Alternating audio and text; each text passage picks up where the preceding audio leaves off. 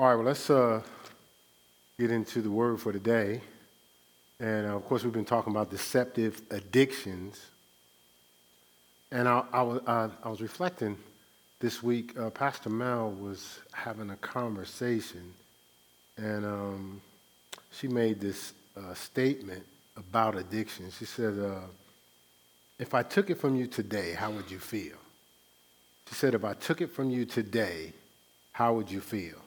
She said, That's addiction. So basically, you know, what, what I got, what I was just listening to the conversation, took a note. She didn't even know I was writing it down. Uh, but but to think about it, like you know, uh, it was probably was in one of our counseling sessions because you know we're pretty transparent. We let people know what we've grown through, and we were just talking about the um, the time that in our first year of our marriage we were drinking wine, and and I thought about what she said because when we had stopped, the first time we stopped, when she had brought it up, she said, uh, well, we, do, we were drinking too much. I said, well, I don't need to do it anyway. But I said it kind of with an edge, you know, like, well, I don't need it anyway. So, so almost out of an edge and sarcastically, I'm like, well, fine, let's shut it down, you know, since we don't, since, since you said we're doing it too much. So then, so we shut it down. A few months later, she says, uh, well, baby, we haven't done nothing. We haven't done, we haven't had nothing, had nothing in a little while. And I think it was like Valentine's Day or something. So what do you think I'm thinking in my mind? I don't have a problem anyway you know, cool. So we start drinking again, and we went on a little roll. She comes back again. Now, who brought it up? She did. She comes back again. She says, Well, I think we're doing a little bit too much. I said, Well, you the one that brought it up. She says, But you the man. And when she said it, it just like hit me right in my chest, you know, like, ugh, you know. And actually, we were talking to a, a, a young couple was there their first, uh, they don't go here, but it's their first, uh, was their first session of premarital. And when I made that statement, the guy said, ooh, like he got hit in his chest just because I made the statement. And so from that point on, well, I said, well, okay, we're not, uh, since I'm the man, we ain't doing it no more ever again. And we haven't drank since like 20, 29 years. Um, but I, what I thought about when she made the statement, if I took it away from you today, how would you feel? And I thought about uh, transitioning through, you know, might not be deep to anybody, eating Oreos. Well, how did I feel? I remember on that in the off season, I would feel like something was missing. You know, like, like in other words, it wasn't an issue until you took it away. Well, well, why wouldn't it? Why would it be an issue? Because you have it. But as soon as somebody tries to take it from you, um, you can, you'll recognize if it's an addiction or not, right? I just thought that was blessed that she uh, shared. I took that from you without your permission there. I just slipped that, you know. Yeah, yeah, that's how we do. You know, we overhear each other's conversations and take stuff. Um, but so I, so I, was thinking through this and I, I was meditating on it, and and and so I meditated on transparently the days when I got high. Uh, and so growing up in the city I came from, I, I started with drinking. Uh, then I, I, I, did marijuana. Then I got into, I probably, the next thing I got into probably was uh, mescaline, which is a form of acid, um, coke, THC, whatever. You know, I just, it's whatever. You know, you start going to clubs and you're taking whatever that's to you feel is to keep you going uh, at the club because you get to the club at 11 o'clock at night. When you get there like 10:30, the gate for the upstairs opens at 11 o'clock at night. You stay there until the next day. Well, if you I had a job, so how am I doing that without being on something that's keeping me up all night? Then I would leave certain clubs in New York and go play basketball. Play basketball for about four hours, get on the train, come back home, get an hour sleep, and start the same thing all over again. But you can't do that uh, in the natural. You you have to be on something, and and you're you're uh, you're numbing yourself from the effects of your choices. So when I would play ball, I would get this numbing pain in the back of my neck. And the fellows would be like, oh, he got a headache, he about to play. But really, I was killing myself. It was overload. I'm high, but I'm trying to come up out of the high to focus on playing basketball, which I could have just not been high in the first place. You understand what I'm saying? So I'm, I'm, I'm overloading, and, and I'm overloading. So this is what happens when we start to take on addictions. We're taking on a foreign substance that our body is not ready for. And to operate naturally, our body tries to create an immunity. But the more we take on a, that's not designed for us, the harder our, our, our mind and our natural faculties is working to try to get us to function normally, right? And so, so, so think about it. when you take on the wrong food, your body is working harder. Things start to break down because it wasn't designed to process certain things, right? And so now you're making it process something it wasn't designed to do, so you're, you're, you're interrupting the natural flow of your body, right? You're forcing your body to do something that it wasn't designed to do. And so I was just thinking through this, and I was thinking about how much how, the cost of addictions, right? And vices. For example, um, tobacco, alcohol, and illicit drug abuse carries an annual price tag of $740 billion. Right? $740 billion. But that, it, the, the, cost is not limited to the financial cost. Right? It's also with that cost is attached uh, crime, uh, loss of work productivity, and, and health. So, so, in addition to the money that's paid, it breaks down health, it steals productivity, uh, right? And it has people desperate and committing crime, right? So that's $740 billion that could be invested in elevating life, right? People are paying to destroy life. And so, so, so when people, like I told you, I did cocaine. I don't know what it is now, but at one time, you know, you know, a gram was sixty dollars, right? So you can spend four hundred fifty to twelve hundred dollars per day on just coke. That's small time. We ain't talking about people with millions of dollars. They they they spend tens of thousands of dollars on things like that. Um, and so when, when I was just thinking about all this money, these tens of thousands of dollars spent on, on I, I use drugs, but think about eating the wrong foods. Think about how much people spend on fast food. Actually, when our finances was worse, we spent a lot of time eating fast food, eating fast food. Like when we were growing as in a new relationship, we spent actually all of our meals was fast food. You know, so I, you were Taco Bell back then and I was KFC's. And so I had KFC's for, you know, all day, you know, lunch, dinner, everything was KFC's. But I always had these, uh, are they charge-offs? Is that what it is?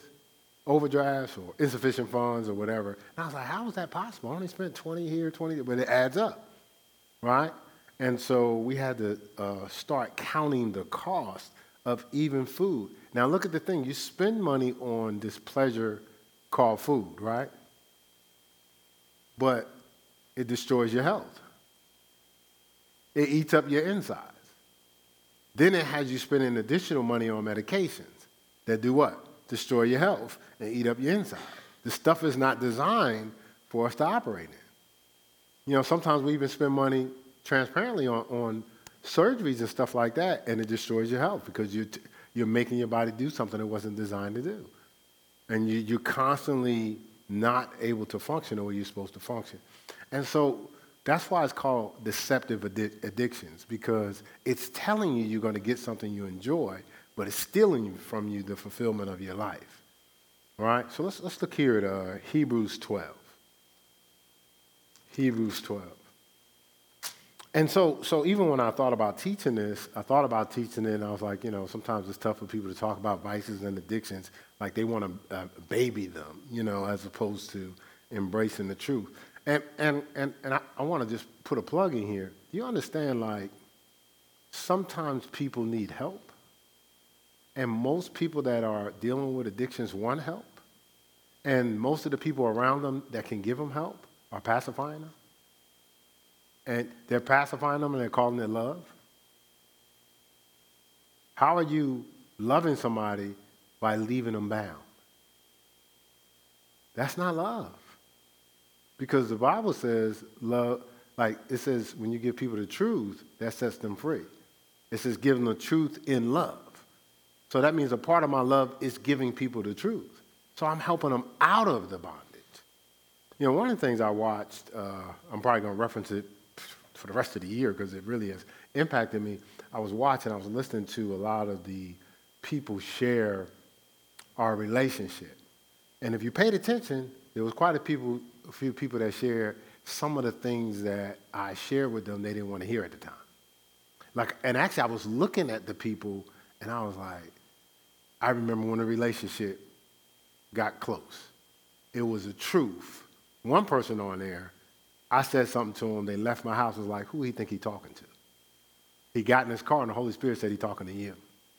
He came to service the next day, gave me a $20 bill and said, I was mad when I left your house, but the Holy Spirit told me everything you said I needed to hear. To this day, well, I was, he was on the, the video. To this day, we have a great relationship. And, and I learned this in youth ministry fear God more than people. If you fear God more than people, you'll give them the truth and love. You won't just pacify them and soothe them, right? All right, so, so let's look here. I'll just slip that in here. Uh, Hebrews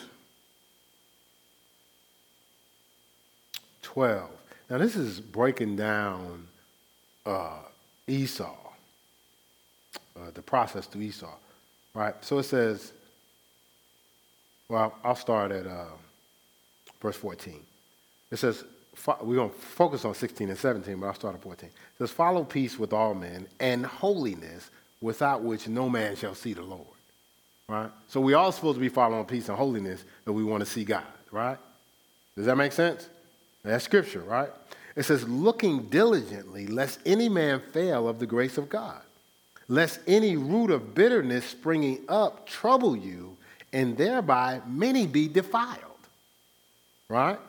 It says, lest there be any fornicator or profane person, look at this, as Esau. This is what he called Esau. It says, who for one morsel of meat sold his birthright. So he was so into lust, it clouded him for what the exchange he was making. The lust clouded him. So for that moment of pleasure with that meal, he was willing to sacrifice his birthright. Uh, uh, verse 17 says, For ye know how that afterward, when he would have inherited the blessing, he was rejected, for he found no place of repentance, though he sought it carefully with tears. See, he was looking to realize when he wanted what he lost. Not in the moment he made the decision. Not through the years of going through the decision, but when it, when it was time now to possess all that was going to fulfill him, now, oh, no, no, no, no, I, am sorry, I changed. But there, there, there's, there's, there, there's something at stake. Or do, or do you really change, or I just want this? Do you really realize its value before it's time to possess it? Our lives, our fulfillment, our purpose, our design. Do we realize the value now before it's time to possess it? Are we making decisions today that's going to facilitate us in possessing all that's fulfilling us? Because this, this, this whole addiction thing is deceiving us. And that's why we, we, we spend a lot of time depressed, in search of significance, frustrated, on medications. Why we spend this time because we're, we're searching for something missing. We're seeking, oh, excuse me, we're seeking to fulfill this void. Right? And, and the adversary is offering us compromise. He's offering us a meal at the expense of our birthright. Right? See, its initial thrill can only be repeated if you continue to go deeper in this compromise. because So, so, so this, is the, this is the deception of drugs. It always has an initial thrill to it, an initial feel good. But it's saying, and so once you feel that, it's saying, hey, you want to repeat this, you, hey, you got to come deeper now. And then, then you go deeper and you're like, okay, but I don't experience, I'm not experiencing what I experienced before. Oh, no, no, you got to come deeper. Well, yeah, yeah, I'm going deeper, but I'm still not experiencing. Oh, no, no, you got to come deeper. But I'm still not experiencing what I experienced when I first got involved, started this relationship. Now, well, come on deeper. So it keeps inviting you deeper and deeper, never telling you the reality that lust is insatiable. It can't satisfy you. The initial feeling was the interruption to your system that was converted into feel good, but it was just new. But the whole thing was remember, like the, the, uh, the levels of manipulation. First level is suggestibility, it suggested something to your appetite. Now I need you to go with the flow. Come deeper, come deeper, come deeper. Now I'm going to submerge you where you'll now get used to an unsatisfied appetite. Telling yourself eventually one day it'll be satisfied. 10, 15, 20, 30 years go by. And it's never satisfied, but it's clouded you from re- what really is supposed to quench your thirst. And that's your purpose that God designed you for. Right? That's why it's dangerous to live in the flesh. Because selfishness can become an addiction too.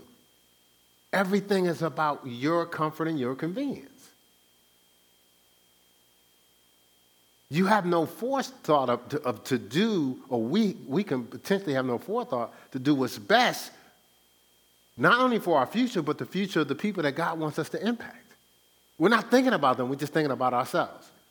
Me and my needs. What about me? What about what I need, right? And so, so, so it can, it, we, we, most of the frustration that a lot of people have in relationships is the frustration is selfishness. People are irritated through selfishness. You didn't think about me. All you're thinking about is yourself. And sometimes the person says, You ain't think about me, but they're not thinking about you. you see what I'm saying? It's all about self, self, self, self, self. So we got to try to conquer these addictions or these lust of the flesh. And so we got to be honest with where we are with these different things because sometimes we can go, hey, I, I don't do porn. Uh, what's wrong with those people? But I do 35 biscuits an hour.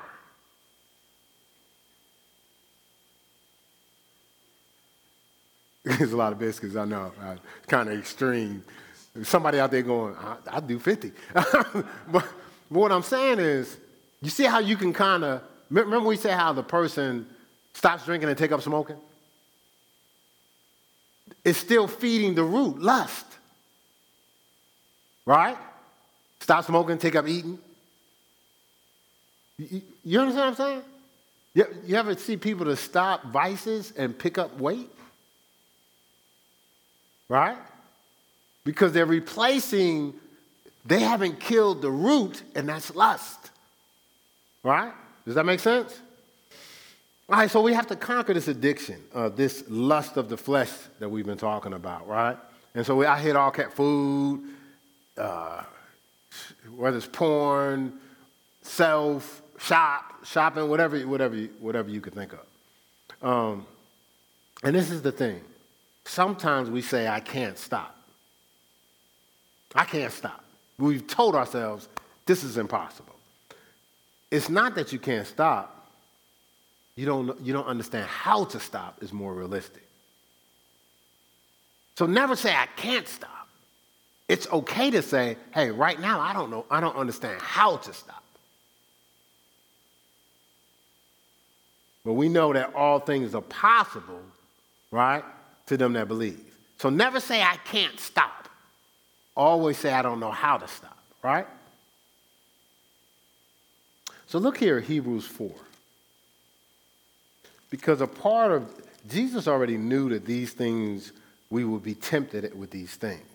And so, so God sent Christ to show us. See, it would be one thing if Christ showed up to tell us what we should be doing only.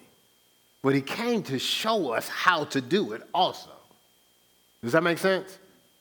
Right? So he came to show us how to do it also. And then not only show us how to do it, but, but not, not just with instruction, but by example. Right? You know, so, so as, as, you know, I heard somebody say, um, uh, somebody say recently, well, I've been watching you guys how you handle certain adverse situations and people, and I've, it's, it's helped me to learn how to do it. So we ain't walking around going, this is what you do in an adverse situation. No, we're, we're, we're in it. You understand what I'm saying? But they were watching. Jesus was in some things, and the disciples was watching. It's like, okay, he, I'd have punched that dude in the face. I don't know why Jesus didn't punch him in the face. He just punched him in the face. But Jesus started hitting him with scriptures like, you know, pray for you, love your enemies, pray for them that despitefully use you, right? It's like, what's he on? You know, remember at uh, Beatitudes when he was teaching on the Mount? It's like he's processing things a whole lot different than us. But he was showing them, you have power. You're giving up your power when you react. You're getting up your power when you don't know how to respond properly.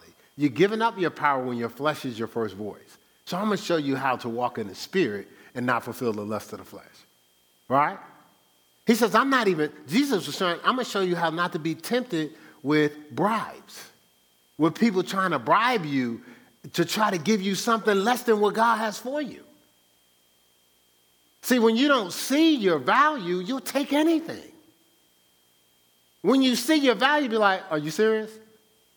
Oh, no, no, no. My father has more than that for me. Right? You'll take a meal at the expense of your birthright. We just read that scripture, right? In Hebrews 12, 16. Right? You'll take a small meal at the expense of your birthright because you don't see you have a birthright. Does that make sense? Lust clouds us. We talked about that. So look here, Hebrews 4, that was Hebrews 12, 16 that we read earlier, right? Was that six, verse 16, right? All right, so Hebrews 4, and let's look at 15. It says, well, let's start at verse 14. It says, Seeing then we have a, a great high priest that is passed into the heavens, Jesus, the Son of God, let us hold fast our profession. All right, let's not give up what we're professing and believing. Verse 15. For we have not an high priest which cannot be touched with the feeling of infirmity but was in all points tempted like as we are. It says all points, right? But look, it says yet without sin. So we live this life, and we live this life where, I mean, can't nobody not sin, right? Don't, don't, don't we say those things? But it says Jesus was touched on all points like us, yet without sin. And so the theory is, well, that was Jesus. I ain't Jesus, right? Right? That's the angle. Let's go to 1 John 3. 1 John 3. Verse 9. It says, For whosoever is born of God does, does not commit sin, for his seed remaineth in him, and he cannot sin, because he is born of God. Whose seed is in him? Christ. Christ that was touched on all points and did not sin.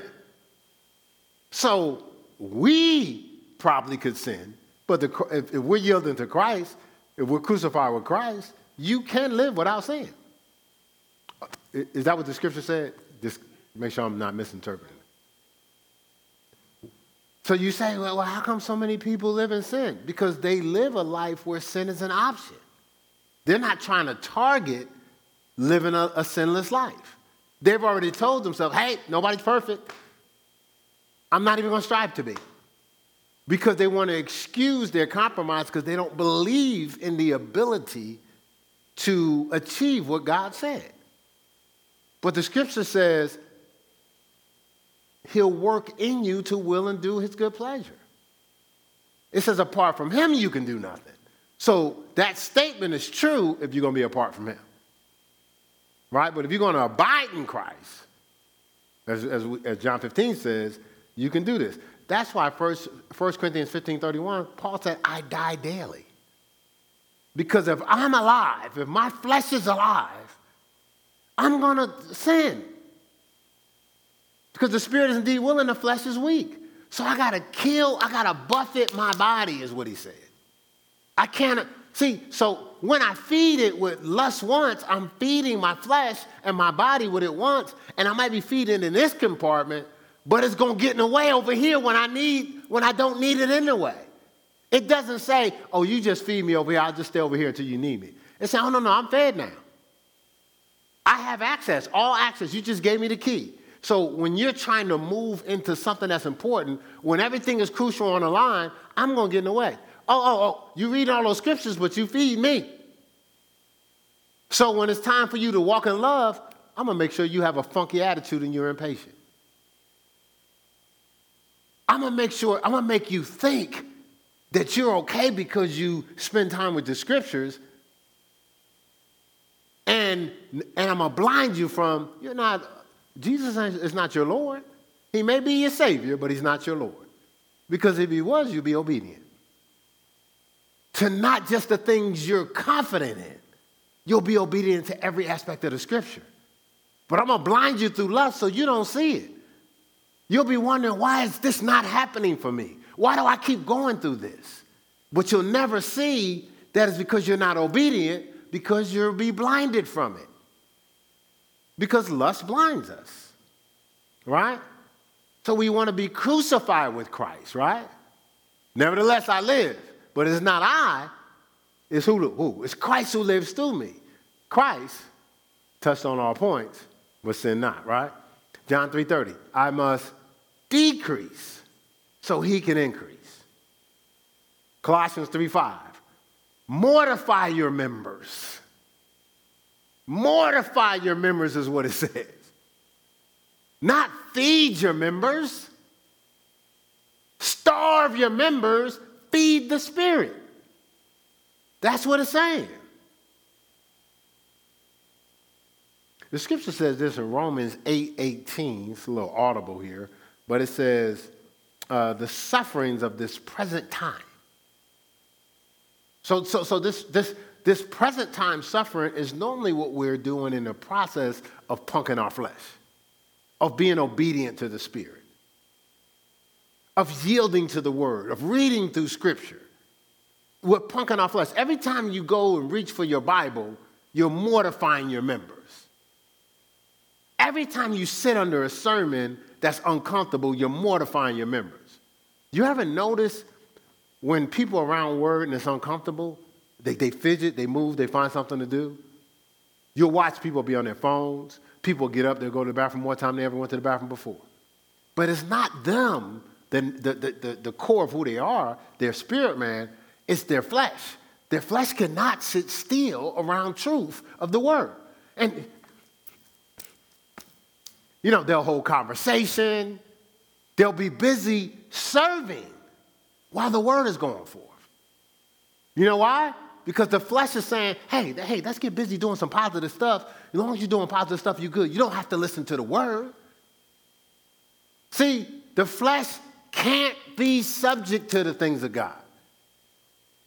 They that are, they that are after the spirit mind the things of the spirit. They that after the flesh the things of the flesh. The flesh is enmity against God. It can't be subject to God. So anytime we yield to the flesh, we could, in our, in our, in our mind, we could want to serve God. That's what Paul was saying in Romans 7. Things that I want to do, I find myself not doing. Oh, wretched man that I am, who shall deliver me from this body of death? This body. This body won't let me do what I, what I want to do. So stop feeding it, is what he said. He says, I got to die daily. I got to mortify my members. Because I can't feed them. Because I realize every time I feed them, they, they, they have me on this roller coaster ride. Up, down, all down, up, down. So the suffering of this present time of punking my flesh is not worthy to be compared to the glory that shall be revealed in us. So we got to embrace the temporary present suffering. Look, and stop quitting at the first sign of discomfort. Stop. See, see, they that endure, right? They're not talking about they that endure temptation, they that endure to the end. And that's all of us. Nobody's exempt from endurance. So, so, so now we got to press beyond our discomfort. But you know, some people, the first time it's sign of discomfort, that shut down. Oh, I can't do nothing. I'm, I'm not comfortable.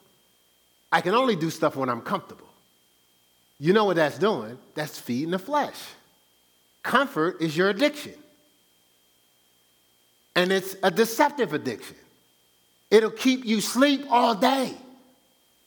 It'll keep you sleep when things are important.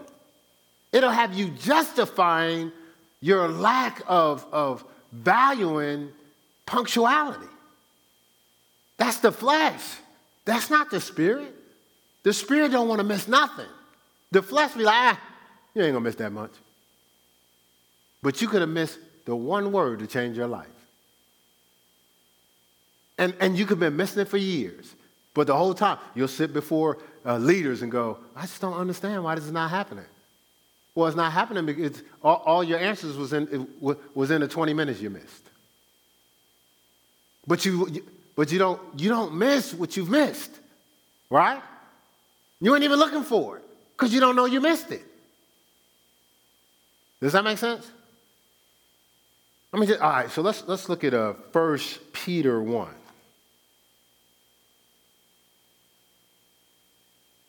It's amazing, man. Like, like you know, we were, uh, we were talking to a couple out of town, and, well, a couple that doesn't go here and we were just talking to them. Uh, and, and, what I, me and Pastor Mel, we love people. And so when we're going through the premarital courtship, like people think it's like some type of punishment. It's a blessing.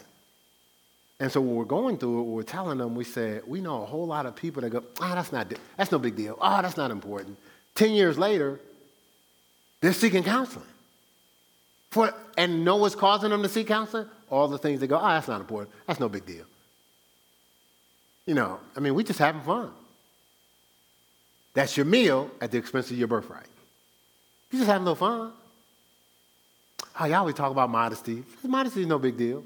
Now they're struggling because somebody was attracted to the, the flesh and they're getting in the way of the relationship. Now they got used to a, the, the addiction of attention. Look at me, look at my legs. Not just, it's not just women. Look at my pecs. Right? So now, so, so it's deceptive addiction. Oh, okay, all right. It's going, it's going, it's going over real well. Addiction, addicted to attention at the expense of a covenant. All right, so 1 Peter 1, covenant with God and the covenants that sometimes we're in. 1 Peter 1, 14. I said, it says, as obedient children, not fashioning yourselves according to the former lust in your ignorance. Now, this is assuming, I love when the Bible does it like, it's like, the assumption is lust is former. Didn't it say, it says, as obedient children, so it's assuming we're obedient, not fashioning yourselves, we could say conforming yourselves, according to the former lust in your ignorance. So it's saying, you're obedient children. Yeah, you're not fashioning yourselves according to your former lust, because I know you're not in lust no more. right? Didn't it say that? It says, and then it says when you were in the former lust, that's because you were ignorant. And then the colon breaks it down. It says, but, but as he which has called you is holy, so be ye holy. Look, look, in all manner of conversation in the Greek, that means all manner of living.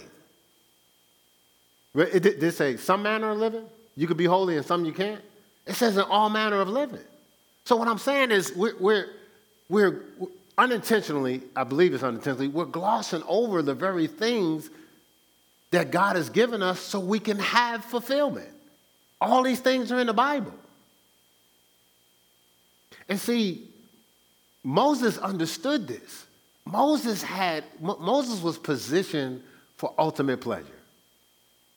As a son of Pharaoh, I mean, he can almost look out of the castle or the pyramid or whatever they have back then. He could look out at, at, at, at his people, slavery, and be like, like some of us would have been, glad that ain't me. Because he's wearing gold and jewels. When he moved, people saluting him, getting out the way. He didn't have to pick up food, a spoon, or nothing. Moses was taken care of. Moses was the man. Matter of fact, Moses had got so much favor, he's about to take over the heirs spot in Pharaoh. But when, when, a, when, a, when a spirit of God came to him, like it comes to us when we're in our compromise and we're in our lust, when it came to him, it's like, this ain't your family. what you doing? This ain't your family. Some of us have been like, I can't hear you, I can't hear you, I'm chilling, I'm enjoying myself. It says this Hebrews 11. Let's look at Hebrews. Yeah, Hebrews 11.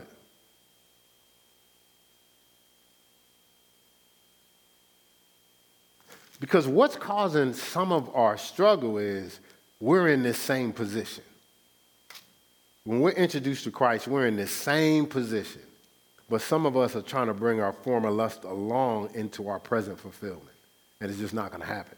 All right, so Hebrews 11, 25. It says, choosing rather to suffer the affliction with the people of God than to enjoy the pleasures of sin for a season. He's, he's talking about Moses. Right? I'm going to deal with this present suffering with the children of God and wait for the glory, not get a compromised version of glory now at the expense of fulfillment later. Right?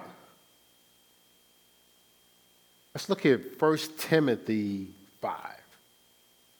1 Timothy 5. Again, we're talking about deceptive addictions because it's these, these things that have our, our flesh or our self have been gravitating to to give us these comforts and pleasures, as we talked about here with Moses, have been tricking us.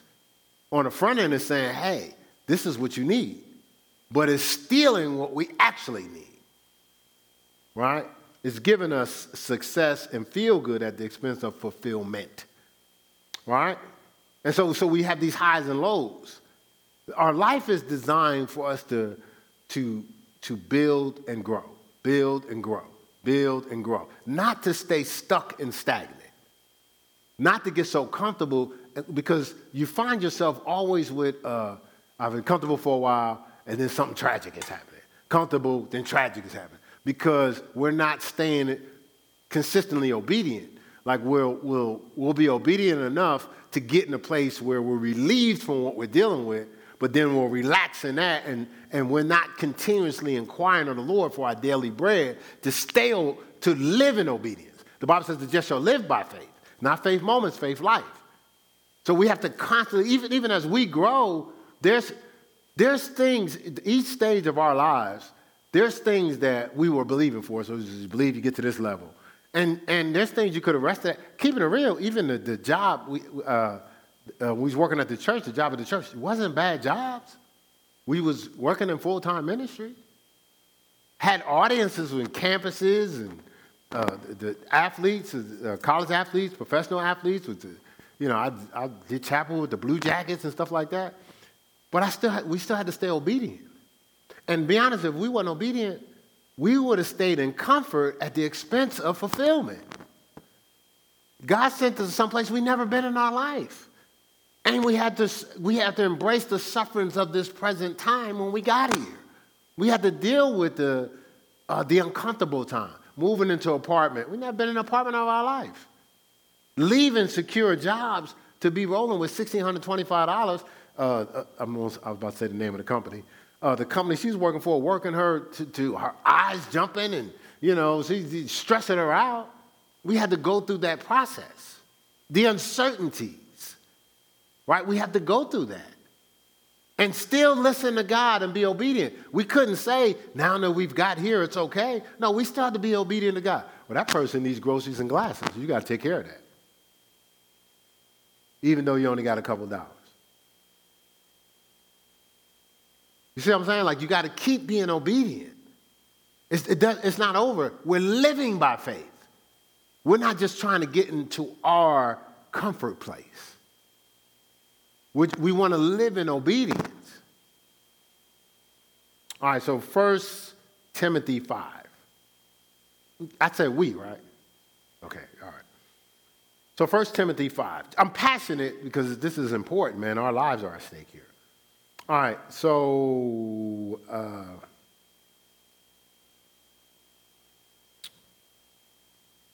okay. So now this this is interesting because it's talking about widows here. Look, it says now she that is is, is a widow indeed and desolate. Look, so if a person becomes a widow, it's saying what their first responsibility is. It says, trusteth in God and continueth in supplications and prayers night and day. I said 1 Timothy 5, right? Verse 5. Right? That's what I read, right? Oh, okay. Did you get that? Oh, okay, okay, okay. huh? I didn't give you the verse? Oh, okay, I apologize. Huh? Oh, okay, my bad. All right, so now she that is a widow indeed. Well, we have to handle with care. That's why.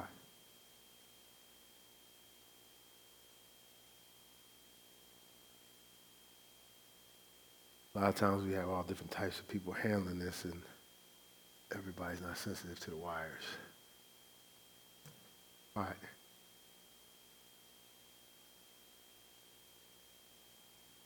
That cool? I just exaggerated. I ain't had to do all that. all right, okay. Um, y'all can still hear me, right? All right, so, so now, now she that is a widow indeed. So the interesting thing is, in our culture, sometimes people read over information. So they see, hey, hey, we got a widow. So then they automatically look at the widow as, oh my God, what's wrong with her? And then they, they, they, they don't realize what the scripture says. Because the scripture says, see it as a widow indeed, she has a responsibility. Look, trusteth in God, right? And continueth in supplications. So just because they become a widow, they don't change, right? Then it says, look, and prayer and prayers day and night. Right? Now look at this, the next verse. But she that liveth in pleasure is dead while she liveth. Did you, did you see that? She that liveth in pleasure is dead while she liveth.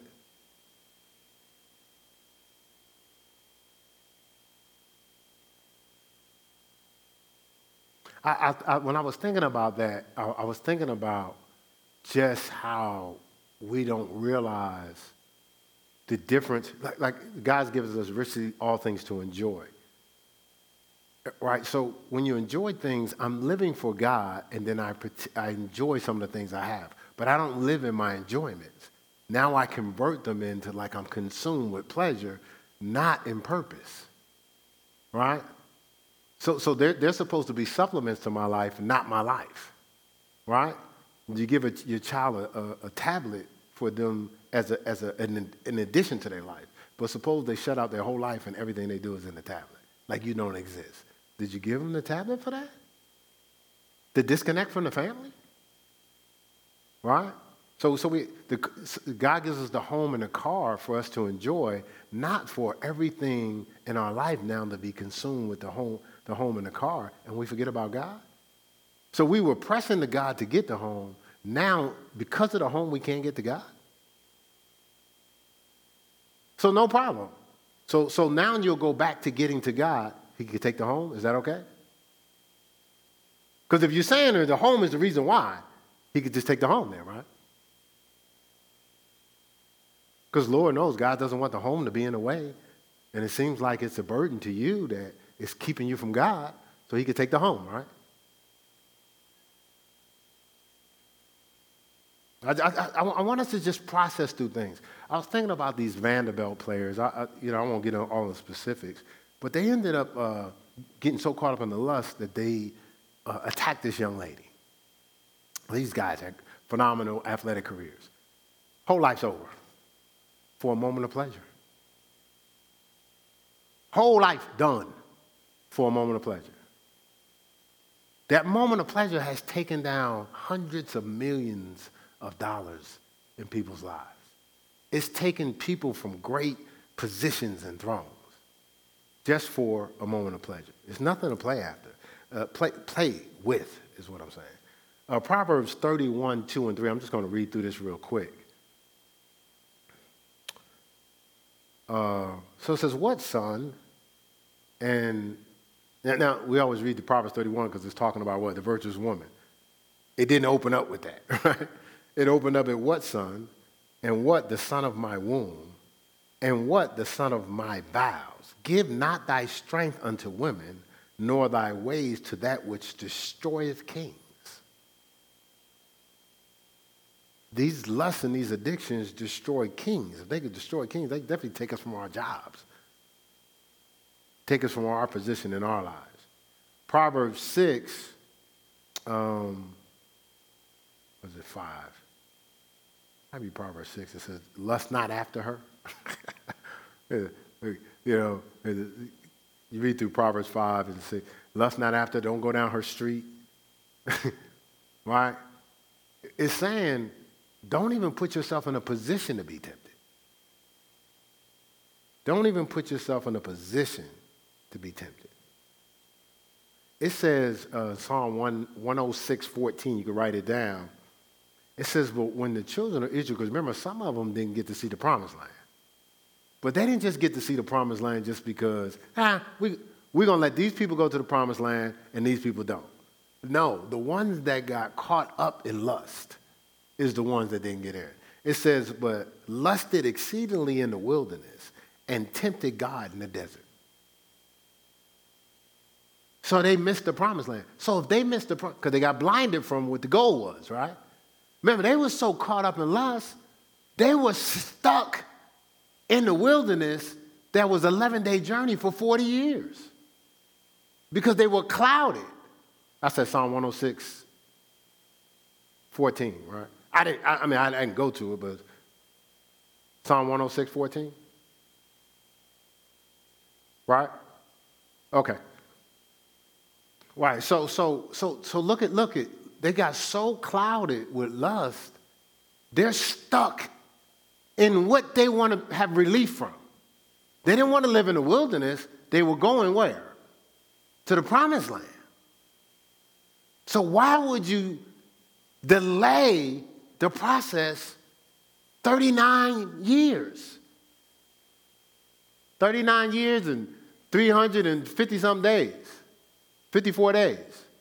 Why, why would you do that? And complain the whole time. When everything you're doing is clouding you and making you stay in the state longer than you want. Because what? Exceeding lust. This lust is dangerous. It's the catalyst from arguments, for wars, all the wars that are going on around the country. It's lust. It's greed. It's, people are desperate. It's never enough. Even in our country, we fight over oil. Do you know there's oil in our country? They got it stored. see, see, lust has you greedy. It's never enough. You're never, it's unsatiable. You're never satisfied. Uh, James 1, James 4, I'm sorry.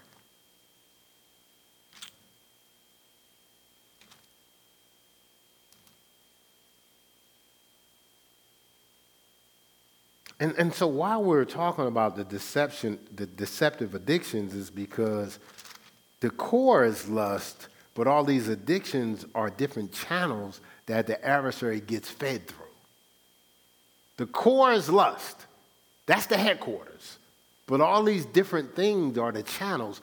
And, and his trick is we shut down one channel, but we overcompensate on another channel. What they told me when I first went to the eye doctor years ago, the guy said, Well, I can't get you glasses. He says, Your body has compensated.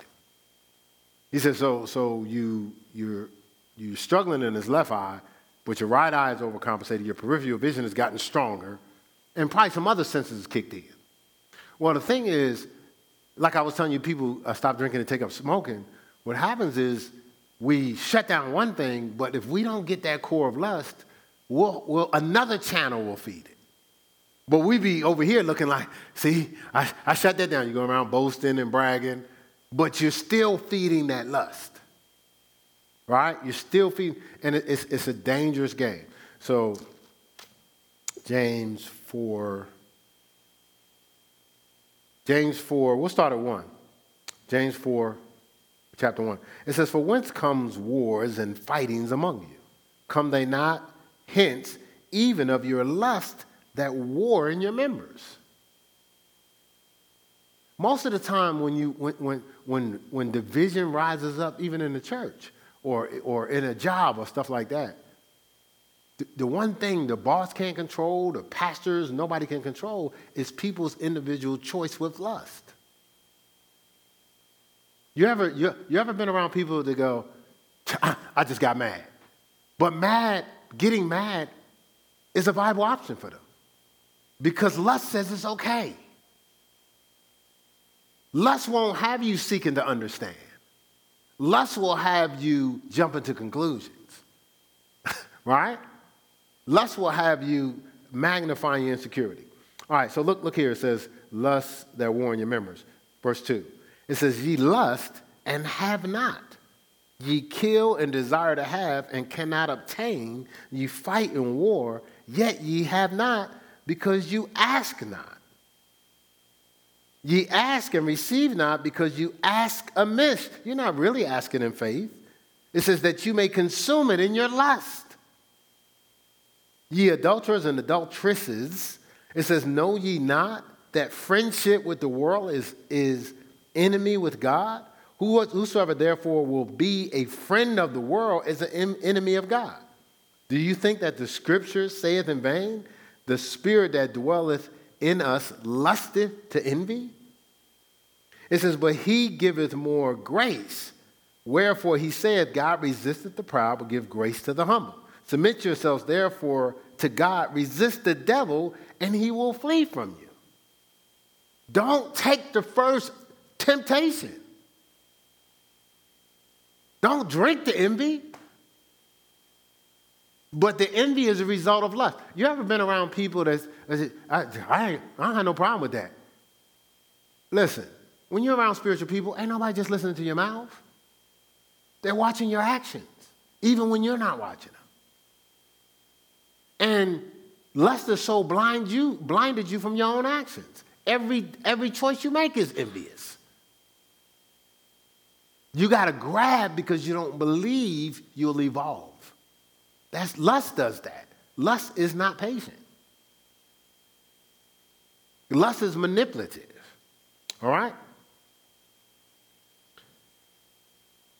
Uh, Ecclesiastes 6, verse 9. Ecclesiastes 6, verse 9. I'm going to read it out of the Amplified. Ecclesiastes 6, verse 9.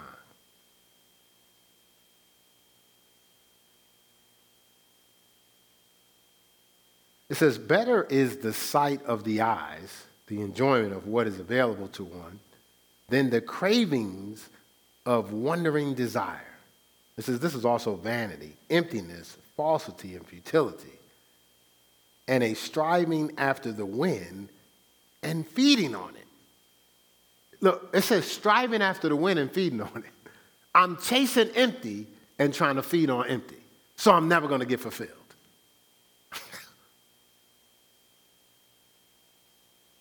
I'm grabbing at nothing thinking I'm getting something. And so, so this in, in, in, in our life, that's why uh, 1 Corinthians 13 tells us about love. Love is kind, love is patient. You know, love takes no account of suffered wrong. Love is not envious. Lust is. right? Right? See, takes no account of a suffer wrong. Love is looking for reconciliation, not a fight.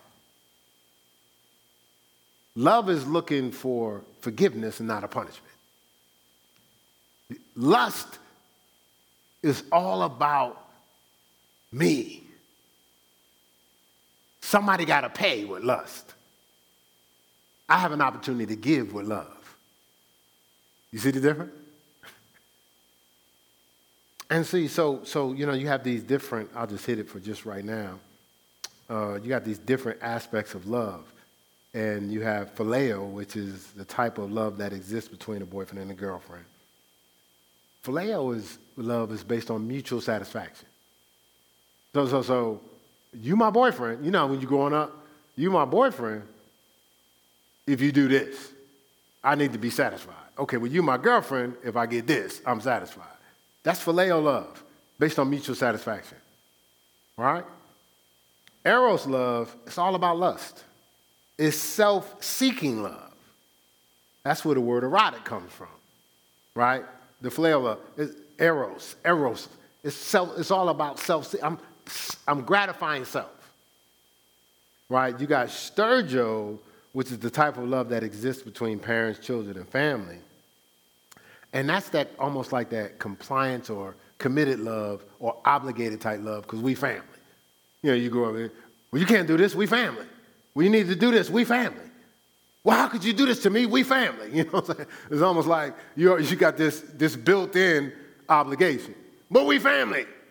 Now, well, as Christians, we're not supposed to be focusing on all those, those three loves. We're supposed to be walking in agape love. Agape love is self sacrificial love, right? It's the unconditional love, it's the God kind of love. That's how we're supposed to be operating. So there's no strife, there's no fight, there's no offense, there's no greed, there's no envy, there's no jealousy in agape love. Right? Perfect love casts out fear. Fear has torment. That fear is connected to lust. I don't think I'm getting something. I'm worried about losing something. It, it, gra- it, it graduates into envy and jealousy. Somebody gets something, oh my God, they got it. There probably ain't none left. Because that's how we live sometimes. Like somebody gets a promotion, oh man, there's only one promotion in the world and they got it.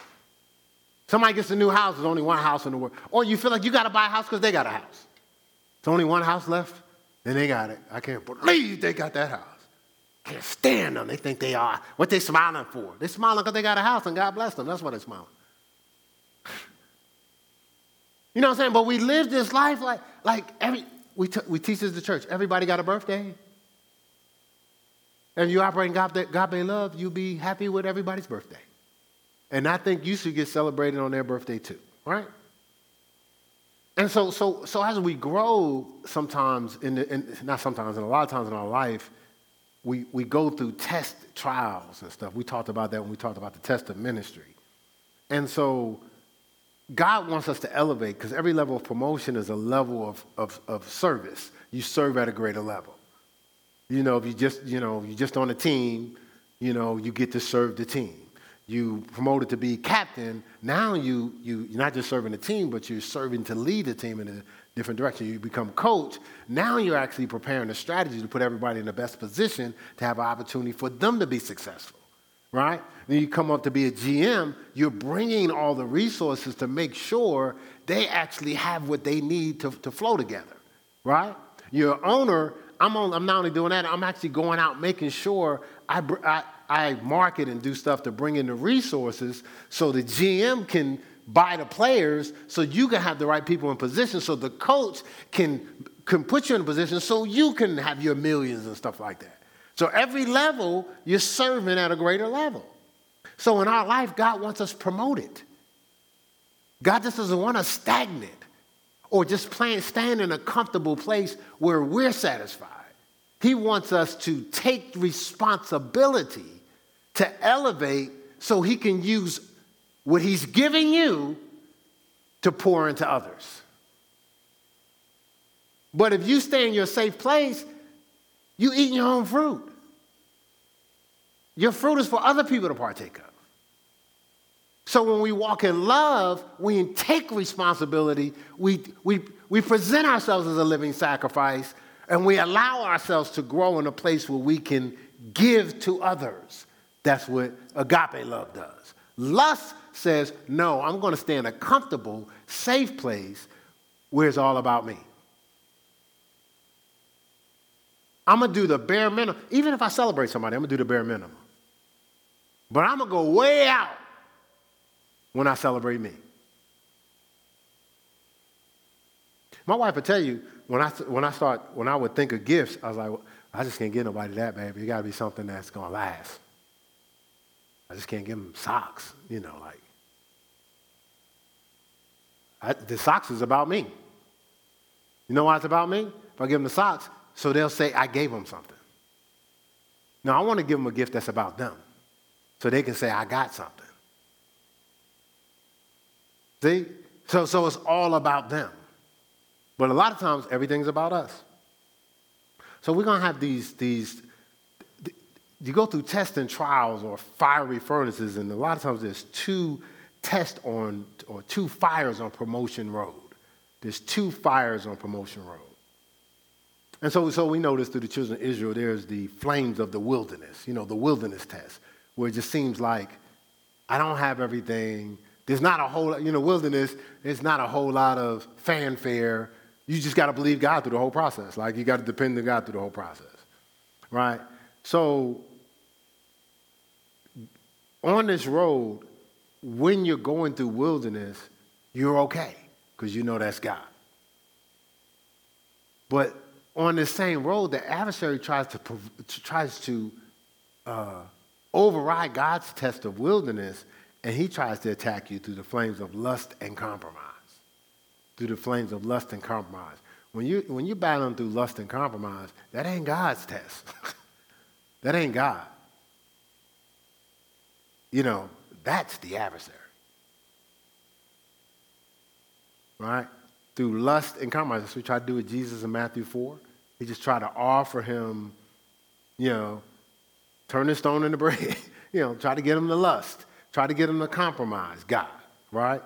Saying, you know, lust of the flesh, lust of the eyes, and pride of life. That's what he did with uh, Eve, right? Try to get it, you know, uh, uh, uh, it was pleasant to the eyes, you know, um, uh, food to make, uh, pleasant eyes, food to make one wise. It was, it was, the third one, but it was lust of flesh, lust of eyes, pride of life. Genesis 3, 1 through 7. And, and this is the thing, like, what people don't realize, when God put them in the garden, the garden wasn't a finish. The garden was a fire. The garden was a, a, a, a, test. Remember, that choice that they made was an opportunity. If they would have passed the test of obedience, they would have had all authority. And guess what we would have been walking in? We would have breathed authority as opposed to breathing compromise and flipping and tripping. See, God was finished with the heaven and earth, but not our purpose within it. He was finished with the heavens and the earth, but not our purpose within it.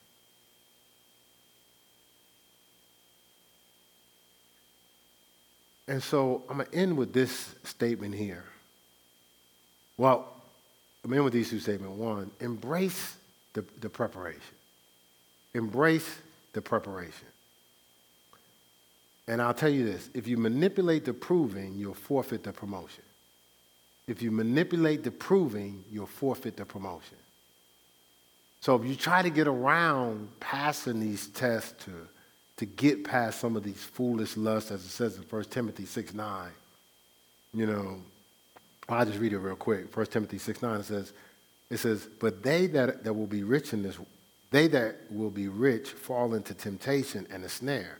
Look, and into many foolish and hurtful lusts which drown men, male and female, into destruction and perdition. And so when people try to get around the testing and the wilderness test, the preparation, they, they're going to find themselves slipping into some of these foolish lusts that, that, that destroy us and stop us from our elevating. All right, so that's all for today. Um, we may have a another week on this before we get into uh, stormproof.